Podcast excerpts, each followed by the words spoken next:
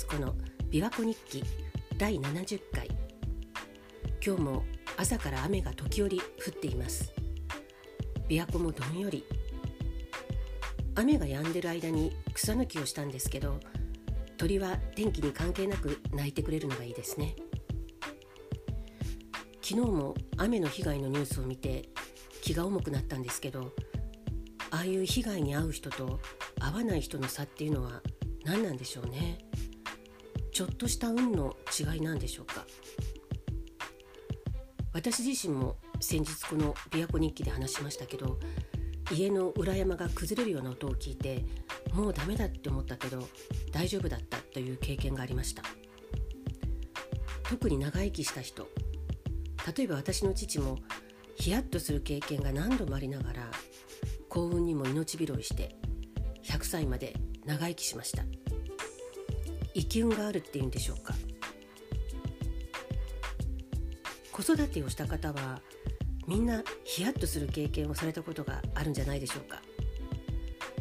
私も子供が歩き始めた頃にスーパーで買い物したものを袋に詰めてたら一瞬目を離した隙に子供の姿が消えていてもうびっくりして探し回ったことがあります同じ頃お店のつるつるっとした床で滑って子供のちょうど生えかけの歯が歯茎に埋まってしまってでその後3歳になって保育園で同じように転げてまた同じ歯を打ってしまってそれが折れてしまったりとかあと保育園の先生から BB 弾を耳に入れてしまったんですけどって連絡が来たりまあドキドキハラハラする経験がありました。中でも一番ヒヤッとしたのは子供がまだ生まれたばかりの頃のことでした。夫と私は2人っきりで京都で子育てを始めたんですけど生まれたばかりの子供をベビーバスケットで寝かせてたんです。である日夕方夫が帰ってきたので私が台所に立って夕飯の準備を始めたら夫は夫で掃除機をかけ始めてくれてでその時床にあったベビーバスケットをまあ、夫が掃除機をかけるためにテーブルの上に置いたのが見えたんですね。でしかもそれが結構テーブルの端っこだったので私は内心あんな高いとこに置いたら毎日の時危ないからやめてほしいなって思ったんですけど、まあ、なんせ当時はまだ新婚だったのでせっかく自発的に家事を始めた夫にケチをつけるようなことを言いたくなくて黙ってたんです。まあ、今だったら見た瞬間にちょっとそれやめてって言っちゃうと思うんですけどでもそしたら案の定っていうか掃除機が当たったのか何かでベビーベッドがテーブルからもう子供ごと落ちてしまったんです。頭の方から。だから寝ていた子はもうすぐに泣き出してで私たちも一瞬凍りついてしまったんですけどでも子供は無事でした。実はその夫がその日帰ってくる直前私は洗濯物を畳んでてでその頃は赤ちゃん用にバスタオルたくさん使ってたのでバスタオルが34枚あってそれを畳んで普段だったらそのまま棚に収めるんですけどたとえそれが面倒だったとしてもその辺りに置いてたはずなんですがなぜかその日はベビーバスケットで寝ている子供の頭の上にバスタオルを詰めて入れてたんです。まだ生まれたばかりで子供がちっちゃかったのでバスケットの方がかなり大きくってその頭の上の空いてる隙間にちょうど畳んだバスタオル34枚枚分だったかな？が入ったんですね。でその状態で落ちたので子供はバスケットから飛び出すこともなく頭を強く打ちつけることもなく、まあ、ただびっくりして泣き出してでもそれだけで病院に行くこともなく済んだんです。で夫は自分の不注意だったとひたすら後悔して謝ってましたけどまあきっとあれでもう二度と同じようなことはしないように気をつけるようになったと思います。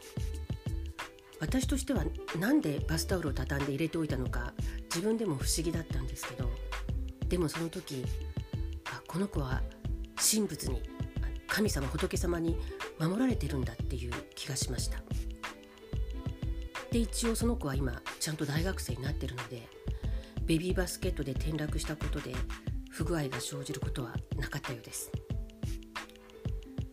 そういえばあともう一つ私たちが山奥の限界集落に引っ越したばかりの頃子供は3歳だったんですけど近所の方から明日みんなで市民運動会に参加するから事前に玉入れの練習をするって誘われて夜学校のグラウンドに行ったんです。で確か夫は仕事でいなかったので子供も一緒に連れて行って。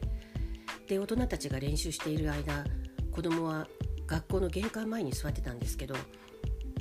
その頃おじいちゃんにもらった双眼鏡が嬉しくって子供はそれをずっと首からかけててでその辺りをうろちょろしてたみたいだったんですけど突然ギャーっていうすごい泣き声がしてそしたらどこかでこけたのか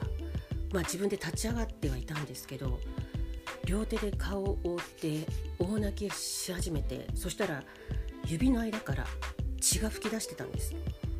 で黄色い T シャツがあっという間に真っ赤になってそれを見てほんとびっくりしてで目が痛いっていうんでさらにびっくりして、まあ、でも幸い周りに大人がたくさんいたので年配のおばさんたちがティッシュをいっぱい渡してくれてでそれでずっと押さえてたら血も止まってとりあえずほっとしたんですけど傷を見るともう目のすぐ横だったんですね。あと少しずれてたらって思うと怖くなったんですけど。まあでもしばらくしたら子供も落ち着いて、まあ、傷もそこまで深くはなさそうだったのでそのまま家に帰って。で翌日は土曜日か日曜日だったと思うんですが市民運動会の本番だったので子供は目の横に絆創膏を貼って私私と一緒に、まあ、地域の人たちと一緒にバスに乗って運動会に出かけました。週末だったこともあってでしかも山奥に住んでたので結局病院に行くこともなく傷は自然にそのまま治りました。今も目の横に傷傷跡はしっかり残ってるんですけどこの時もこの子は守られてるって思いました、まあ、だからこそなんですけど守られてるっていうのは私のためとかではなく多分この子がちゃんと生きてこの人生で何かやるべきことがあるから守られてるのかなっていう気がしてだからもちろん我が子なのですごく可愛いんですけどでも自分の子供っていうよりも何か大切なものを神様仏様から預かってるような気がして私は私でこの子を預かってるっていうお役目をちゃんと果たさなくてはという気持ちになりました。まあ、とか言いながら子供のことで結構イライラギャーギャー言ったりしてたんですけどでもうちの子だけでなくどの子供も神様仏様からの大切な預かり物なんですよね。